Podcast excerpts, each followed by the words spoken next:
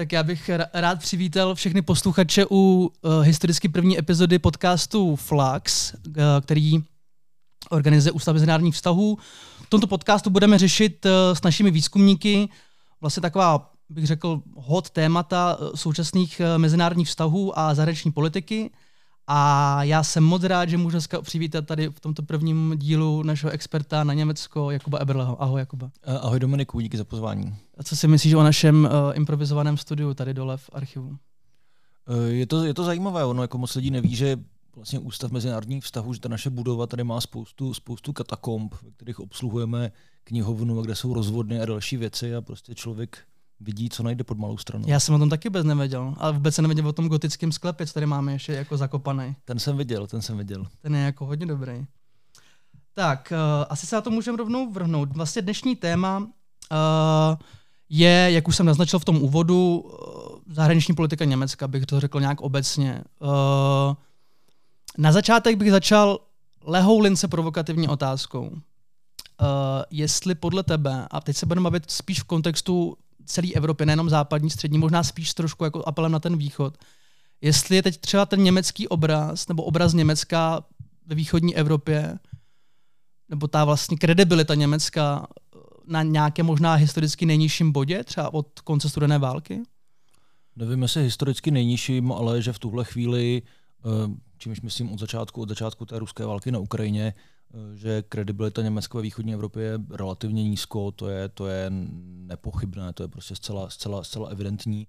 Eh, myslím, že se to liší ještě mezi různými státy, s tím, že prostě ta nedůvěra vůči Německu a takové jako rozčarování z toho, že z toho východního pohledu eh, je třeba německá politika vůči Ukrajině vlastně jako málo razantní ve smyslu mhm. podpory té Ukrajině a příliš opatrná, tak třeba v Polsku nebo v některých pobalských státech je opravdu to rozčarování velké, trošičku pak je to odstupňované směrem, směrem do středu nebo, nebo na jih, takže třeba na Slovensku nebo v Česku je ten, je ten přístup trošku, trošku rezervovanější, i když jako to zklamání, zklamání tady je. Prostě Němci se nechovají tak, jak by si, jak by si to východoevropské státy, nebo především jejich vlády představovali. Mm-hmm. Teď bych se vlastně vrátil trošku opakem uh, dovnitř do Německa, protože dneska bych se chtěl vlastně bavit především vlastně o té perspektivě jakoby z Německa uh, vlastně vně. Vím, že tohle je hodně obecná otázka a potom ji budeme konkretizovat. Ale jaké jsou podle tebe teď jako třeba nějaké, řekněme, tři nejdůležitější aspekty, které vlastně formují německou zahraniční politiku vzhledem k té vlastně ukrajinské, té ruské agresi na Ukrajině? Ať už vlastně vnitropolitické nebo vněpolitické? Tak ty aspekty jsou, jedna věc je nějaký jako dlouhodobá prostě tradice nebo kultura fungování fungování e, německé zahraniční politiky, což můžeme chápat prostě jako jakým způsobem e, ti lidé prostě uvažují, co jí, co, jí, co jí řídí. A to je prostě nějaký dlouhodobý důraz na to, že problémy se mají řešit prostě diplomatickou cestou, na to, že válka, válka se nevyplácí, na to, že je potřeba prostě pokoušet se hledat řešení, která budou v souladu s mezinárodním právem a podobně. Což je samozřejmě věc, která prostě jako, jako poněkud jako troskotá prostě na tom, když někdo začne agresivní válku, jako, jako ji začal, začal Putin proti Ukrajině. Druhá věc, která tady je, eh, tak jsou eh, nějaké německé obchodní zájmy a zejména obchodní závislosti, protože prostě ukazuje se, že Německo vlastně nejenom vůči Rusku, kde to závislosti na plynu, ale obecně prostě vsadilo na model hospodářského růstu, který je založený na tom, že vlastně Německo bude využívat propojenosti v rámci toho modelu globalizace, toho neoliberálního, mm-hmm. to známe mm-hmm. těch 30 let. To znamená relativně levné a dostupné, když na otázka jsou tak levné, suroviny z Ruska, mm-hmm. relativně levná práce ze střední a východní Evropy, eh, odbyt v Číně například nebo ve Spojených státech, závislost na dopravních cestách. A pak, když prostě tenhle ten model globalizace začíná trošku kolabovat, což se děje posledních 10 let, tak najednou vidíme, že Německo zranitelné. A že zranitelné velmi. Takže mm-hmm. Německo teď velmi zásadně řeší, jakým způsobem vlastně vůbec, jako když to velmi vyhrotím, přežít, přežít zimu mm. bez, toho, bez toho ruského plynu, na kterým bylo závislé. To je druhá věc. A třetí věc jsou pak nějaká, nějaká ta domácí politika a nějaké, řekněme, různé názory, postoje a spory uvnitř německé, německé vládní reprezentace nebo osobnostní profily těch, těch hlavních politiků, kde prostě vidíme, že v rámci toho německého širokého koncenzu se vlastně profilují dva trošku odlišné postoje, které jsou i v té vládě, a to je, řekněme, postoj takový, řekněme, aktivističtější a hodnotovější, který zosobní prostě třeba zelení, mm-hmm. ale i velká část třeba opoziční CDU v tuhle chvíli, protože jsou v opozici. Jo. Eh, a to je teda jako razantně podpořit Ukrajinu, prostě jako razantně se vymezit nejen vůči Rusku, ale třeba i vůči Číně. Mm-hmm. Prostě celkově více jako prosazovat nějaký svůj pohled na svět asertivně. Zatímco ten druhý, to je ta tradice, prostě, která je taková jako eh, byla dominantní za vlády Angely Merkel, ale i předchozích kancelářů a v tuhle chvíli je jí blíž právě i kancléř Scholz a sociální demokrati, ale také velká část CDU. Mm-hmm. Je uh, založená spíše na takové skepsi vůči tomu, že by Německo nebo Evropa mělo vlastně dostatek síly na to, aby třeba Číně nebo Rusku říkalo, tohle dělat nemůžete. Prostě. Takže to je spíš tradice, která říká, OK, ten svět je složitý, uh, my nemáme sílu ani ekonomickou, ani politickou, možná ani jako nějakou soft power, to znamená jako morální nebo ideologickou, na to, abychom ten svět měnili, my se musíme přizpůsobit. To znamená nějaké opatrnější prostě vyjednávání, z čehož třeba vychází jako i nějaká jako určitá větší míra opatrnosti eh, v té, v té eh, podpoře Ukrajiny, protože je tam prostě vidět, i když to v tuhle chvíli málo kdo říká nahlas, že tam je prostě linie uvažování, která říká, dobře, my samozřejmě bychom si přáli, aby Ukrajina prostě zvítězila. Na druhou stranu jako uh, ta válka se potáhne dlouho. Mm-hmm. Rusko nikam nezmizí. Možná s ním nějaké vztahy budeme muset, muset mít i potom. A v tomhle vidím to napětí. To napětí mezi tím, prostě musíme dělat všechno pro to, aby Ukrajina zvítězila a mezi nějakou long game, nějakou představou, možná prostě bude potřeba za rok, dva, tři hledat nějaké řešení, řešení diplomaticky. Mm-hmm. Otázka je prostě, jestli z hlediska tohohle pohledu, já říkám, že to nutně můj pohled, jestli ho prostě budeme hledat na hranicích prostě z 24. února nebo někde jinde. Takhle, když vlastně ty aspekty schrneš, je to vlastně to, co Scholz na té tiskovce vlastně té, myslím, úplně první nazval tím, těmi Zeitenwende, je to vlastně ta, já jsem teď četl nějaký komentář, kde se vlastně mluvilo o tom, že ta změna vlastně bude jako generační, že, že ta změna jako v, tý, v tom postoji k té zahraniční politice a vlastně hodnotová změna v té zahraniční politice bude vlastně generační. Vidíš to třeba stejně, nebo připadá ti, že to je jako běh, že možná teď se vlastně vyžaduje nějaké velká silná gesta a nějaká razantnost, ale že vlastně to přesně je, jako bude pomalej proces změny eh, v té kultuře?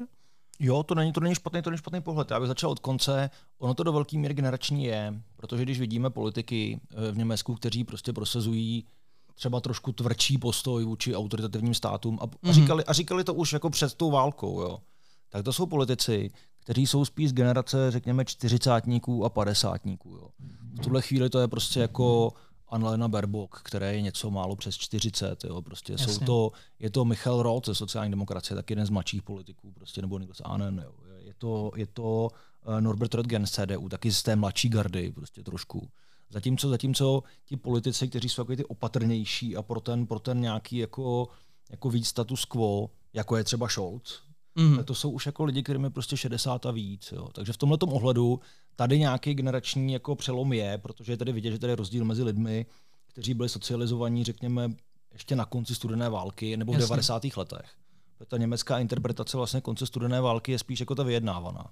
Tady jsme se s Gorbačovem dohodli prostě eh, díky dohodě těch velmocí bylo sjednoceno Německo, díky dohodě velmocí došlo k prvnímu rozšíření na to, prostě a tak dále. Jo. Zatímco ty mladší lidé prostě říkají, mají už jako jinou zkušenost. Jo. Hmm. Ty říkají, tohle je možná všechno pravda, ale prostě jako Rusko, které my jako známe, když jsem říkal toho Ruska, tak jako prostě není Rusko uh, Gorbačova, který se prostě zavřel s kolem v sauně a všechno se tam vyříkali, ale je Rusko Putina, prostě, který jako uh, velel té brutální druhé válce v Čečensku, jo, který prostě potom má na triku tu sérii těch dalších, prostě jako hmm jako agresí, ať už je to prostě Gruzie, ať je to prostě role v Sýrii a samozřejmě Ukrajina, obě, obě ty, nebo ta trvalá agrese na Ukrajině, že oni ten svět vidí trošku jinak. Jo.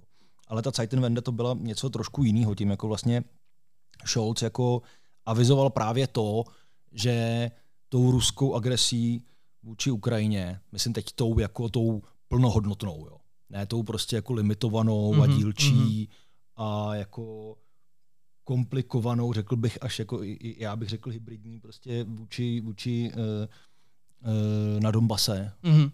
tak jako tou plnou agresí se vlastně zbortila hlavní jako hlavní předpoklad, na kterém ta německá zahraniční politika stála. To znamená žádná velká válka v Evropě. Jasně. To znamená, jako Německo bylo právě na základě nějakého prostě pesimismu toho, jak je možné jako věci měnit, plus samozřejmě svých ekonomických zájmů a dalších věcí, tak prostě bylo ochotno dlouhodobě Rusku tolerovat prostě to, co dělal, to, jak se Putin choval do roku prostě 2022, mm.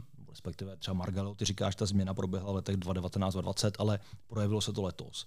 To znamená nějaké jako dílčí agrese.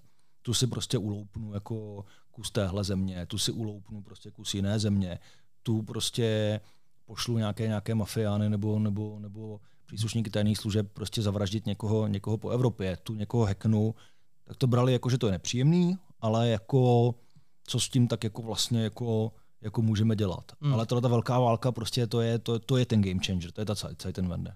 Ještě, jak jsem se těch generací, mě u toho nenapadla vlastně hodně eh, řešená vlastně otázka Gerda Schrödera, uh, kde si myslím, že se na to musíte ptát vlastně hodně často. Za mě to je vlastně jako otevřený jakoby ruský jako lobista. Ale vlastně mě tam zaujalo, jak jsem mluvil o těch generacích, že vlastně on je taky z té podobné generace, že je trošku starší. On tam, pokud vím, jsem četl nějak, že on vlastně se i jako že ho navštívil nedávno Putina a vlastně oni mají nějaký jako propletený, nebo on tam navazoval nějaký jako uh, paralely historický jako ve své rodině a jeho rodině a tak dále. Uh, ale spíš teda k tomu, k tomu Gerhardu Schröderovi, uh, je to nějaký exces vlastně jako v rámci, v rámci té německé zahraniční politiky? Nebo je to prostě jenom vyvrcholení jedné z těch vlastně vyvrcholení toho jednoho aspektu, tedy toho ekonomického zájmu v zahraniční politice? On je to tak trošku jako oboje, jo. Jako jak, ten, jak ten exces. Ten exces je založený prostě na té Schroederové jako osobnosti. Jo. A je potřeba říct, že Schroeder, já třeba v tomhle tom jako bych jako velmi rád jako odděloval prostě Schroedera jako politika, kterým on byl do roku 2005. Mm. A Schroedera prostě od roku 2005, kdy on je prostě jako placeným prostě lobbystou, manažerem, zástupcem ruských, ruských prostě státních nebo polostátních koncernů. Jo. Jeho politika vůči Rusku vlastně byla jak si říkal, poměrně jako zasazená do té, do té linie prostě mezi Kola a Merklovou. Ta se vlastně vůbec jako, ta, ta jeho politika vůči Rusku nebyla v ničem jako vstřícnější, než byla politika třeba prostě jako Merklové potom. Jo. Hmm. S tím, že přestože prostě jako Schröder má k Rusku, a k tomu se asi dostaneme, nějaký osobně vřelý vztah, což Merklová prostě jako měla složité. Jo. Merklová prostě jako zbožňuje ruskou kulturu, ale jako Putina s tím ona nikdy nefungovala, nikdy o něm žádné jako iluze úplně neměla. Takže ten exces je v tom, že prostě Gerhard Schröder je skoro 80-letý člověk, který má velmi složitou osobní historii. Právě ten, ta paralela je v tom, že Schröder nikdy nepoznal svého otce, jeho otec byl voják Wehrmachtu, který, který padl někde v Rumunsku v době, kdy buď se Schröder ještě nenarodil, nebo, nebo, byl, nebo, byl, nebo byl prostě jako velmi, velmi malý, nikdy ho neviděl, nikdy se, nikdy se prostě neviděli. Eh, takže on v tomhle tom pro něj jako ten projekt toho německo-ruského smíření byl i velmi osobní. A on jako vlastně nikdy nebyl schopen jako oddělovat jako ty věci. Jo. Takže pro něj prostě, eh, pro něj jako eh, ta politika a ekonomika jsou úplně to samé. To znamená, čím víc biznesu mezi Ruskem a Německem, tím lepší. Jo. Hmm. A zároveň prostě jako on, tady je prostě problém v tom, že on je placený lobbysta, ale zároveň on prostě nepřestává jako být jako bývalý kancléř, že jo. A on je pořád členem strany, že jo? No jasně, jasně. Ona nedávno, myslím, eh, se rozhodla, že ho nevyloučí. Eh, to bylo správní řízení. Ono v Německu, v Německu to vylučování ze strany, v Německu je to složitý, aby vás ze strany vyloučili, pokud se ne, nechcete. To není jako prostě v Česku, že se tuším, že v některých stranách se usnese prostě nějaká buňka mm. a vyloučí vás, prostě, nebo se zruší celá buňka, že jak to vidíme prostě u některých jako tady stran nebo spíš hnutí. Ale v Německu prostě, když nechcete z té strany odejít, tak je tam normálně takový jako kvazi soudní řízení. A to je to, co proběhlo. To proběhlo prostě, kdy oni posoudili jako ty podněty vůči němu, jich bylo asi 17, a řekli prostě nezlobte se, tyhle ty podněty nestačí prostě na to, aby jsme jako vyloučili. Takže to nebylo o tom, že by si sociální demokraté ve vedení nebo v nějakém referendu řekli, my ho máme rádi. Oni teď tuhle chvíli se za ně jako dost jako stydějí, protože to prostě pro ně, pro ně ostuda a neustále se jim to vrací, neustále se jim to připomíná, jako tohleto. Jo. Ale zároveň to prostě není, nebylo to o tom, že by se prostě takhle, že to politický rozhodnutí a distanc. To je prostě správní řízení, který řekl, tenhle člověk prostě jako, když to, když to přeženu, se platí příspěvky, prostě on neschvaluje agresivní válku vůči Ukrajině, že on se od ní velmi, velmi prostě opatrně ale distancoval. Takže jako v tuhle chvíli prostě říká ten soud, tohle nestačí na to, abychom prostě ho vyloučili z té strany. Mm. Takže Schroeder je prostě exces v tom, že to je prostě osobní přítel Putina, prostě jako, jako no matter what. To je, to je obrovský exces. Exces je v tom, že prostě Schroeder je člověk z generace uh, politiků, jako jsou Berlusconi, jako je Erdogan, Jasně. jako je Putin, jako byl Širak, takže prostě tenhle ten macho velmi osobně zaměřený jako styl prostě. Ale vlastně na tu jednu stranu on je takovým jako je takovým prostě perverzním jako vyvrcholením té jedné ekonomické tendence prostě v té ruské politice, která mimochodem jako Schroeder byl jenom nejviditelnější. Já si pamatuju prostě před několika lety, když jsem dal rozhovory s jedním bývalým poměrně významným politikem za CDU v Berlíně, tak ten člověk jako mi říkal, a bylo to už po Krymu, jo, bylo, to, mm. bylo to na konci roku 2014, a ten člověk mi říkal prostě, jako já jsem Schroeder nikdy vůbec jako prostě jako s tím nesouhlasil skoro v ničem, ale s tím plynem a s Ruskem to dělá dobře. Wow. Takže Schroeder tam prostě jenom zůstal nejdíl. Schroeder největší extrém, nejviditelnější a zůstal, a zůstal u toho, u toho nejdéle. Jo. Ale zároveň prostě jakoby není to o tom, že, že by ta jeho jako trajektorie byla až tak nelogická. Jako. Mm. Prostě nelogické je, že prostě to už jako před několika lety jako, jako nepoložil a že tam je ta osobní vazba na Putina. Jasně. Protože oni jsou opravdu jako přátelé. Když jsme viděli tu poslední inauguraci Putina, tak tam v první řadě stál prostě ruský patriarcha Dmitry Medveděv a Gerhard Schröder. Uh, chtěl bych se dostat ještě k jedné věci. Um, když to vezmu od konce, ty jsi nedávno docela vlastně v jednom svých akademických článků vyvracel nějaký mýtus o německém pacifismu. Chtěl bych se vlastně dostat, bavíme se hodně a obecně mi přijde, že je na to takový velký apel, tak ona vlastně, bych řekl, že ta politika se poslední léta hodně jako personifikuje, že často vnímáme ty věci jenom skrz ty velká gesta těch velkých politiků a vlastně ten trend se nastavil už podle mě před Trumpem, jako, ale všichni to vnímáme jako Scholz, Merklová, Johnson a tak dále, ale že samozřejmě ten obraz ať už to jsou nějaké institucionální prostě věci v té zemi, veřejní mínění, jako obecně uh, občanská společnost, tam hraje taky svou důležitou roli. Uh, pokud jsem se díval na nějaký poslední průzkum veřejného mínění, tak tam vlastně taky byla ta jako veřejnost neúplně jednotná. Byla jednotná v podpoře Ukrajiny, ale nebyla jednotná vlastně v tom, jaký pomoc. A do toho mě vlastně napadla ta tvoje teze o tom, že vlastně si neustále omílá to téma německého pacifismu, kterou ty si vlastně v několika článcích vyvrátil. Myslíš, že by se mohl shrnout nějaké jako nejzásadnější body, proč podle tebe je ta teze o německém pacifismu milná? Eh, určitě, já bych začal spíš tím, jako proč jako se podle mě používá, jo? protože když někdo jako říká, že Němci jsou jako pacifisti, to téměř pokaždé říká jako, jako, prostě jako nějakou jako, jako kritiku, jo. Mm. Jako kritiku, ale vlastně takovou, Neschopnost, jako, takovou nebo... jako moralistní kritiku. Ty Němci těm to prostě nedochází, jo. Oni prostě nechápou, že proti tomu zlu se prostě musí postavit. Jo. Mm. Takže to je, téměř dokoliv, kdo dneska používá termín pacifismus, zvlášť v Německu, tak ho vlastně používá jako takovou jako nálepku, s kterou se pak vede ten boj. Jo. Ale vlastně tím, jako, když se podíváme, co pacifismus je, jo, tak jako, já jsem si kvůli tomu jako právě načítal nějaké jako literatury a pacifismus má spoustu odstínů, jo. Ale, ale obecně to je prostě jako velmi jako v podstatě principiální odpor vůči použití vojenské síly, který je prostě definován mnoha způsoby. To znamená, že prostě jste proti úplně nejradikálnější verzi, která jako se moc jako nevyskytuje, že vůbec proti existenci armády. Jo. Jasně. Ale třeba jste prostě proti tomu, když máte tu armádu, aby vůbec měl nějaký útoční zbraně, jo. nebo jste proti, proti uh, povinné vojenské službě, jo. nebo, jste, nebo jste proti členství vojenských aliancích, jako je NATO. Prostě jako jo. Nebo jste často velmi silně, to už jsme opravdu ve velmi, jiný, ve velmi slabém pacifismu, jako jo, prostě pokud to má něco znamenat, jo, tak jste proti třeba vojenským intervencím zahraničí. Říkáte prostě, my se můžeme bránit, ale nemáme co dělat prostě v Iráku, v Afganistánu. Ten japonský model bych trošku řekl. Mali. Jo, u Japonska se dá tam, tam jako, o tom je ono spoustu srovnávacích studií Německa a Japonska, ale Japonsko je rozhodně blíž, nebo bylo, jako nějakému pacifismu, než Německo. Nebudete vyrábět, vyrábět a vyvážet zbraně, což Německo dělá ve velkým prostě celou poválečnou historii v podstatě. Jo. Takže jako tohle to, nic z toho prostě na německou vládu v podstatě jako nikdy neplatilo. Jo. Prostě německá poválečná, jasně, předválečná samozřejmě byla prostě jako extrémně militarizovaná společnost, ať v té nacistické verzi nebo v té vilémovské verzi. Ale poválečná spolková republika prostě vždycky nějakým způsobem počítala a připravovala se na masivní použití síly. Za, dru- za, za, za, za studené války to samozřejmě byla masivní sebeobrana, ale sebeobrana, kde vlastně se řešily debaty jako ve smyslu, jako použijeme, bude, budeme mít svoje vlastní jaderné zbraně, mm. nebo prostě sebeobrana, která počítala s umístěním. A od 50. let tam byly umístěny a jsou stále americké jaderné zbraně. Bundeswehr nacvičoval jejich použití. Prostě, jako jo.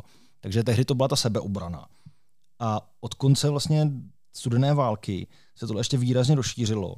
A Německo je prostě země, která jako tu svou armádu nasazovala právě i v těch předsunutých misích. Hmm. Jako jo. Prostě Německo mělo druhý největší počet vojáků v Afghánistánu. Jo. Jasně, můžeme se bavit o tom, že to jejich nasazení vždycky bylo nějakým způsobem limitovanější, protože Německo zároveň jako má velký jako prostě jako odstup či militarismu, jako jo, což jako někdy může být dobře, někdy to může být špatně, ale Německo rozhodně není prostě eh, přestože tam vždycky bylo nějaké silné pacifistické prostě hnutí ve veřejnosti, tak to hnutí, prostě, kterou, které nějakou dobu mělo i určitou pozici nejdřív v rámci sociální demokracie, pak v rámci zelených, vlastně vždycky prostě jako ten svůj jako souboj jako prohrálo. Jo. Mm. Takže prostě, když někdo říká Němcům, že to jsou prostě ti naivní písnici, tak podle mě jako naprosto jako mí, mí ten terč. Ty německé problémy jsou jinde. Ty německé problémy, prostě proč se Německo chová často prostě poměrně jako frustrujícím jako způsobem, eh, tak vycházejí právě spíše z toho, jako, jakým způsobem eh, je ten německý postaven, postavený ten německý model prostě prosperity, že Německo je extrémně závislý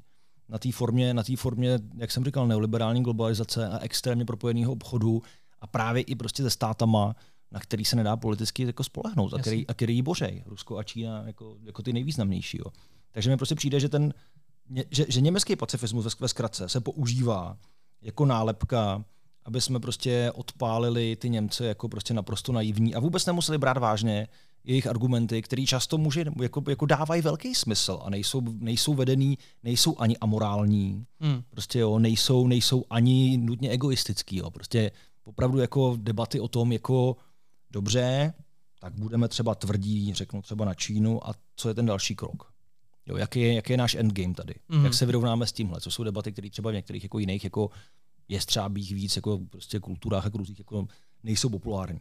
Takže jako můj argument tady je, prostě ne, ne, ne, nezbavujme se prostě eh, často složitých a podle mě velmi důležitých a přínosných, jak to často říkám, je, že pokud má prostě jako Evropa jako nějak dobře fungovat, tak musíme prostě být schopní jako přijmout to, že ten svět vypadá jinak, jako z Berlína, z Varšavy, prostě z Lisabonu a jako z Bruselu. A z Prahy. A být, a z Prahy, jasně, a být schopný prostě jako třeba jako si ty argumenty poslechnout a říct, jestli na nich něco není. Jo. Ne, prostě, že budeme dělat to, což to Rusko je neurologický bod, který ukazuje, že nejdřív prostě jako ty západní Evropané, včetně velký prostě části Německa, jako prostě tady jako patronizovali Poláky a Balty, jako že Ježíši, vy jste takový prostě rusofobové, vy nechápete, že my se s nimi domluvíme jako dospělí. No a co se děje teď? Prostě jako, no, že teď jim ty prostě Poláci vracejí. Říkají, podívejte se, jaký jste amorální, vy vůbec nechápete, prostě jako, že, to je, že to je takhle. Jo. Mimochodem úplně to samé probíhá mezi zase po severojižní ose z hlediska prostě jako třeba ekonomiky. Že jo. hmm. prostě Němci jako mistrovali, mistrovali prostě jako celou jižní Evropu, jako že prostě málo šetřili, málo pracovali, tak teď musí trpět v ekonomické krizi. A teď jim prostě jako Španělé a Portugalci jako, jako říkají, proč máme být prostě šetřit energetiku, když prostě jako my nejsme závislí na Rusku, nám to funguje. Jo.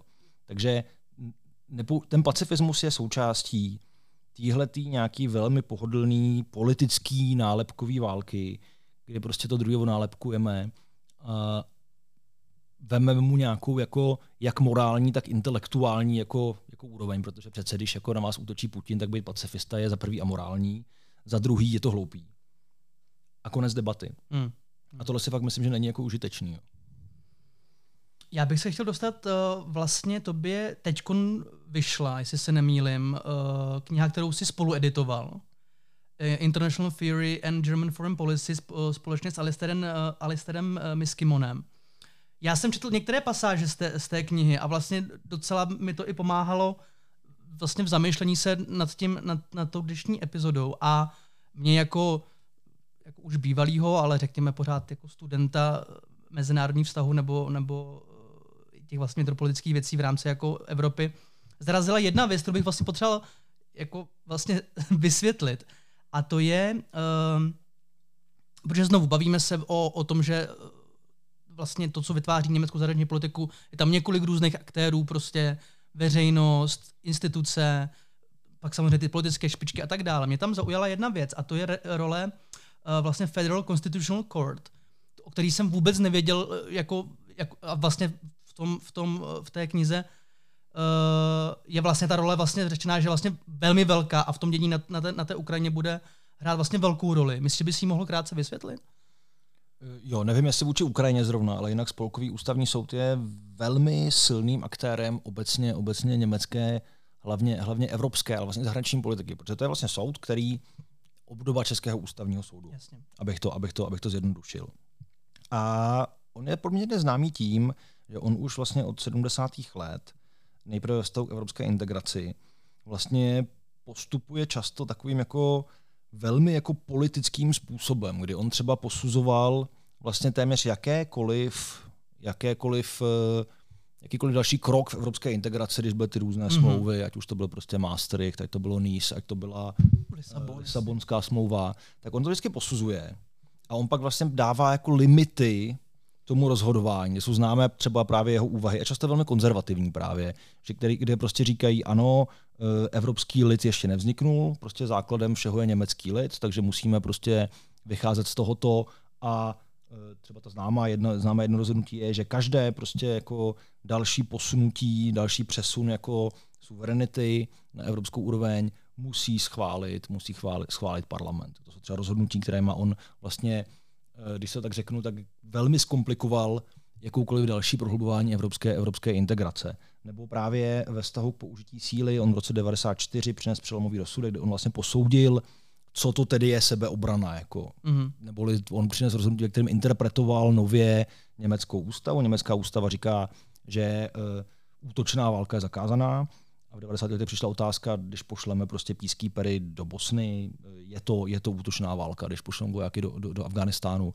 A tam on zase definoval a vymezil a řekl, ano, prostě Německo může se podílet na těchto, těch, na těchto těch operacích za určitých podmínek. Musí to být v rámci, v rámci multilaterálního nasazení, musí to být v rámci mezinárodního práva a tak dále. Jo. Takže, takže ústavní soud má vlastně možnost jako poměrně silně právě limitovat třeba evropskou politiku. A je známý tím, jeho poslední poměrně jako takový eh, kontroverzní rozsudek byl právě, my jsme ten text jako v nějaké první verzi psali někdy na konci první vlny covidu.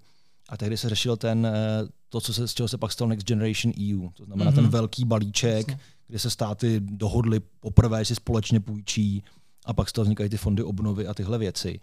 A, a v době, kdy tohle bylo vlastně schváleno, tak jako tehdy najednou jako vystoupil německý právě spolkový ústavní soud a s velmi zajímavě načasovaným rozhodnutím, kdy on vlastně řekl, Eh, že eh, předchozí mechanismy Evropské banky vlastně na záchranu, na záchranu eura, které vždycky byly prostě na hraně mezi těmi smlouvami, tak eh, vlastně on je považuje v rozporu s německou ústavou. A zajímavé tam bylo, že vlastně tam probíhal spor, protože to samé posuzoval právě ten Evropský soud příslušný. Já tady nejsem, nejsem jako právník, doufám, že neřekl nic špatně, tak budu mluvit trošku, jako, trošku obecně, abych neřekl nějaký, nějaký, nějaký nesmysl ale vlastně to, to jádro bylo, že Evropský soud vlastně řekl, že to německému spolkovému soudu vůbec nepřísluší posuzovat. A německý spolkový soud řekl, no, nám to přísluší posuzovat a tohle nebylo v pořádku. Prostě, jo. Takže, takže tam to byl takový poslední drápek, s tím, že tam teda ještě jako vlastně povahu tý, té politizace toho, toho orgánu. Jo. E, vlastně ukazuje, e, že jeden z těch konzervativních soudců si jako dal záležet na tom, aby on vlastně vedl ten senát, který, který, který tohle rozhodl a odprezentoval to asi týden předtím, než odešel do důchodu. Jo. Takže, takže, takže německý ústavní soud v tomto ohledu vlastně a to bylo vidět právě vždycky v těch eurokrizích, mm. když šlo prostě o nějaké další balíčky a tohle, tak jako dlouhodobě vystupuje jako poměrně velmi silný strážce jako německého národního zájmu. zájmu jasně. A tím pádem prostě je to taková, uh, takový významný limit tomu, jak zejména v evropské politice, ale případně i v těch vojenských intervencích, ty jsou taky velmi často posuzovány tam, jak, jak můžou německý politikové postupovat. Mm-hmm.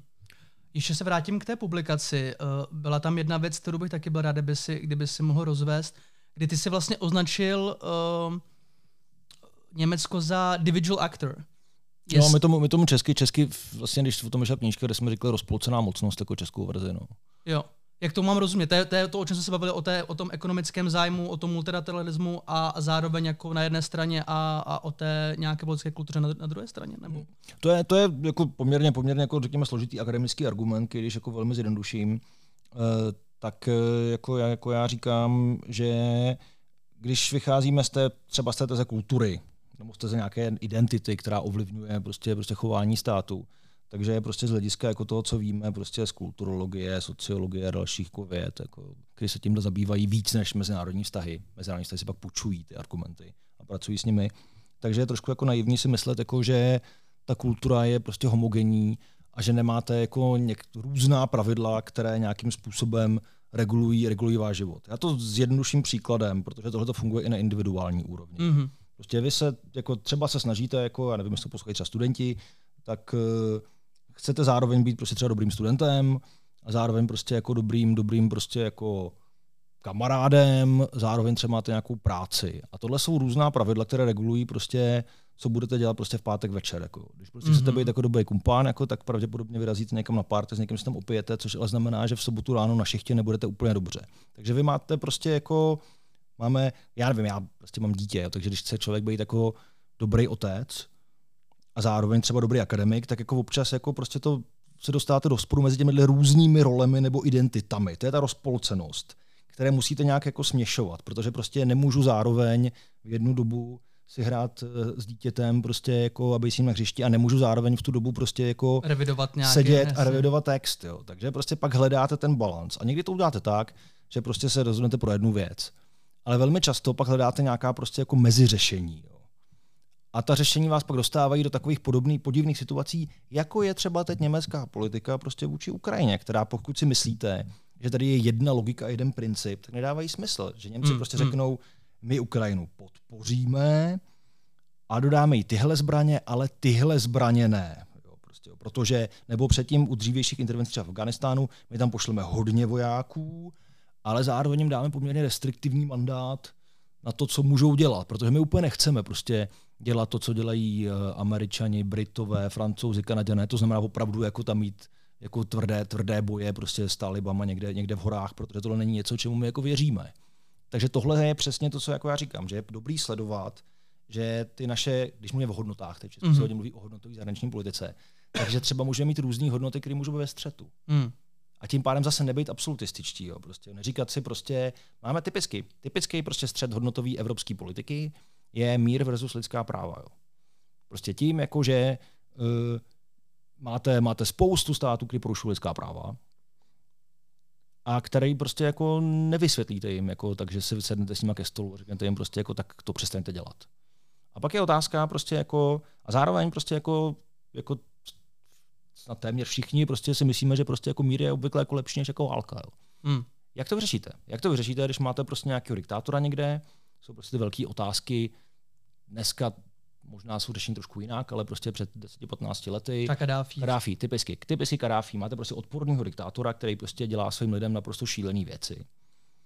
Ale zároveň. Ale je stabilizátorem v, té, v, té, v tom regionu. Přesně tak, přesně tak. Takže tady se najednou musíte volit tyhle složitý věci, kdy vlastně jako uh, se vlastně dostáváme k tomu, a to je myslím hrozně důležité, jako se k tomu vracet k debatám o zahraniční politice, tak jak se vedly před 50, prostě 100 lety, a ne možná jenom být v těch 90. letech, kdy opravdu to vypadalo, že ten svět bude mnohem jednodušší. Že to dilema to třeba nebudeme muset řešit. Jo. Prostě jako, jo. Odstraníme těch pár posledních diktátorů a pak už prostě bude všude mír i lidský práva. Jo. A to je prostě ty debata o tom, že zahraniční politika je fakt strašně často jenom volba mezi různými špatnými variantami. Jo. Že opravdu velmi často to není o tom, že tady je ta prostě morální varianta a tady je to za prodání ale že tu máme fakt jako prostě odstíny šedi. Mm. A proto třeba se vracím k tomu apelu, to jsem říkal u toho pacifismu.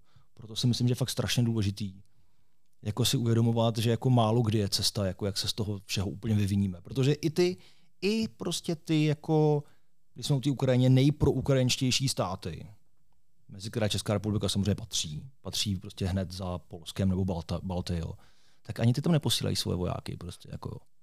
Takže, takže je potřeba si prostě uvědomit, že opravdu jako v zahraniční politice je málo kdy volba mezi, jak to občas prostě bývá dáno, mezi hodnotami a tím egoistickým zájmem. Mm. Velmi často tady prostě jako jenom z hlediska těch hodnot děláme opravdu jako prostě různé jako Sofijny volby mezi, mezi tím, že, že prostě se rozhodneme pro jedno, ale s velkým rizikem, že tím třeba jako, jako ublížíme něčemu nebo někomu jinému. Typická, když jsme u toho Kadáfího, že jo, eh, velmi prostě podle mě altruisticky jako z, z velké části motivovaná intervence, opravdu jako prostě se nedalo dívat na to, co tam ten Kadáfi dělal. Jako vedlo to nakonec k tomu, že jako se zlepšily ta lidská práva těm lidem, kde od té doby nějaký chaos. Jo, prostě, jo. A zároveň to není argument pro to už to nikdy nedělat. Jasně. Jo, takže, takže to je jako, což vlastně vychází, že tenhle ten argument se vrací jak k tomu pacifismu, o kterém jsem mluvil, tak o té potřebě prostě zahraniční politiku nechápat jako jako kulturní válku, kde na jedné straně jsou ty dobří, na druhé straně ty špatní, prostě jako a není nic mezi tím. A na třetí straně vlastně jako nějaký, to ukazuje tu rozpolcenost. Tu rozpolcenost mm. toho, že prostě nikdo z nás nemá prostě jako jednu, jednu identitu, která by jasně definovala vždycky prostě jako co je dobře, co je špatně, ale celá etika a politika je o tom, že děláme nějaké volby. Mm. A že, že, že, že ty volby děláme prostě prostředí nějaké nejistoty. My nikdy nevíme, prostě jako jaký budou důsledky našich akcí. My to můžeme nějakým způsobem jako předpovídat kvalifikovaně a vždycky je tu ta nejistota.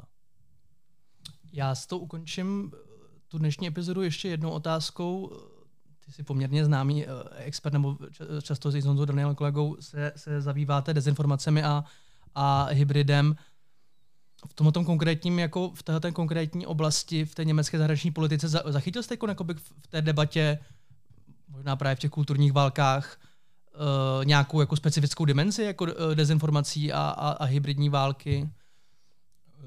Ono, jedna z věcí, kterou my říkáme jako v tom výzkumu, který teď jako dokončujeme, tak je, že uh, vlastně Česká republika, Česká debata je v tomhle docela jako specifická, že ty témata prostě dezinformace, hybridní války tady rezonovala více, ne úplně nejvíce, z pochopitelných důvodů, třeba když jinak velmi rezonují tyhle témata třeba v Baltu, prostě v Pobaltí nebo ve Skandinávii, prostě ve Finsku a tak, ale že jako je ta česká debata vlastně to nebyla dost jako odsazená třeba od právě těch západoevropských debat, kde tahle témata třeba prosvištěla, ale nebyla tak jako, jako, tak jako významná. Jo. Mm-hmm. Jako v, Německu, v Německu prostě ano, eh, občas to téma, téma objevuje, eh, ale spíš jako ve vztahu k nějakým konkrétním zrovna, zrovna kauzám. Jedna z konkrétních kauz jako byla, eh, byla když loni nebo předloni vyplavili najevo, že někdy v roce 2015 byl Bundestag terčem, terčem velkého hackerského útoku, útoku z Griever z Ruska. To se jako skloňuje. Ale vlastně nikdy se jako v Německu jako nestalo, že by se, že by se tahle témata vlastně stala tím, tím se stala v Česku. A to je to, co my kritizujeme. To je to, co my kritizujeme. Aby se stalo vlastně synonymem v podstatě pro jakýkoliv jako, jako společenský, společenský problém. Takže, takže v Německu ta debata probíhá jinak. V Německu se, a tomu se věnuje tady kolegyně Linda Monzes, že to napsala srovnávací článek, kde ukazovala, že ta debata o fake news jako v Německu mm. probíhá trochu jinak. A tím vlastně ona se potkává s námi a s řadou dalších výzkumníků z různých zemí, Eh, v tom našem argumentu, kde proč my jsme třeba jako kritičtí vůči prostě tomu, tomu jako dezinformacím, fake news, hybridní válce, je, že tahle témata se velmi obvykle prostě používají jenom jako taková nádoba na jiné konkrétní problémy té země. V Německu se řešil velmi prostě jako pravicový populismus, radikalismus, AFD, AFD prostě jako krajině pravicový subkultura, protože to je reálný problém v Německu. Prostě jako jo. A nějaká ruská stopa se tam občas dostala do toho, ale vlastně nebylo to to dominantní mm-hmm. rámování toho tématu. Jako jo. V jiných zemích se pak řeší prostě, co trápí je. Jo. V Pobaltí se řeší ty konkrétní prostě jako intruze, co tam prostě jako Rusko dělá. Jo. Prostě opravdu jako hard security problémy, špionáže, prostě uh, další věci, diaspory ruské.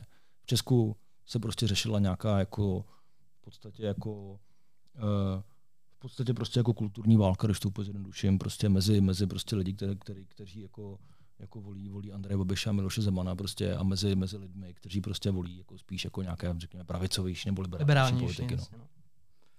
Tak jo, já ti moc děkuju, že jsi zavítal k nám do improvizovaného studia ve sklepě Ústav mezinárodních vztahů. Díky moc jakoby za rozhovor. Uh, já děkuju.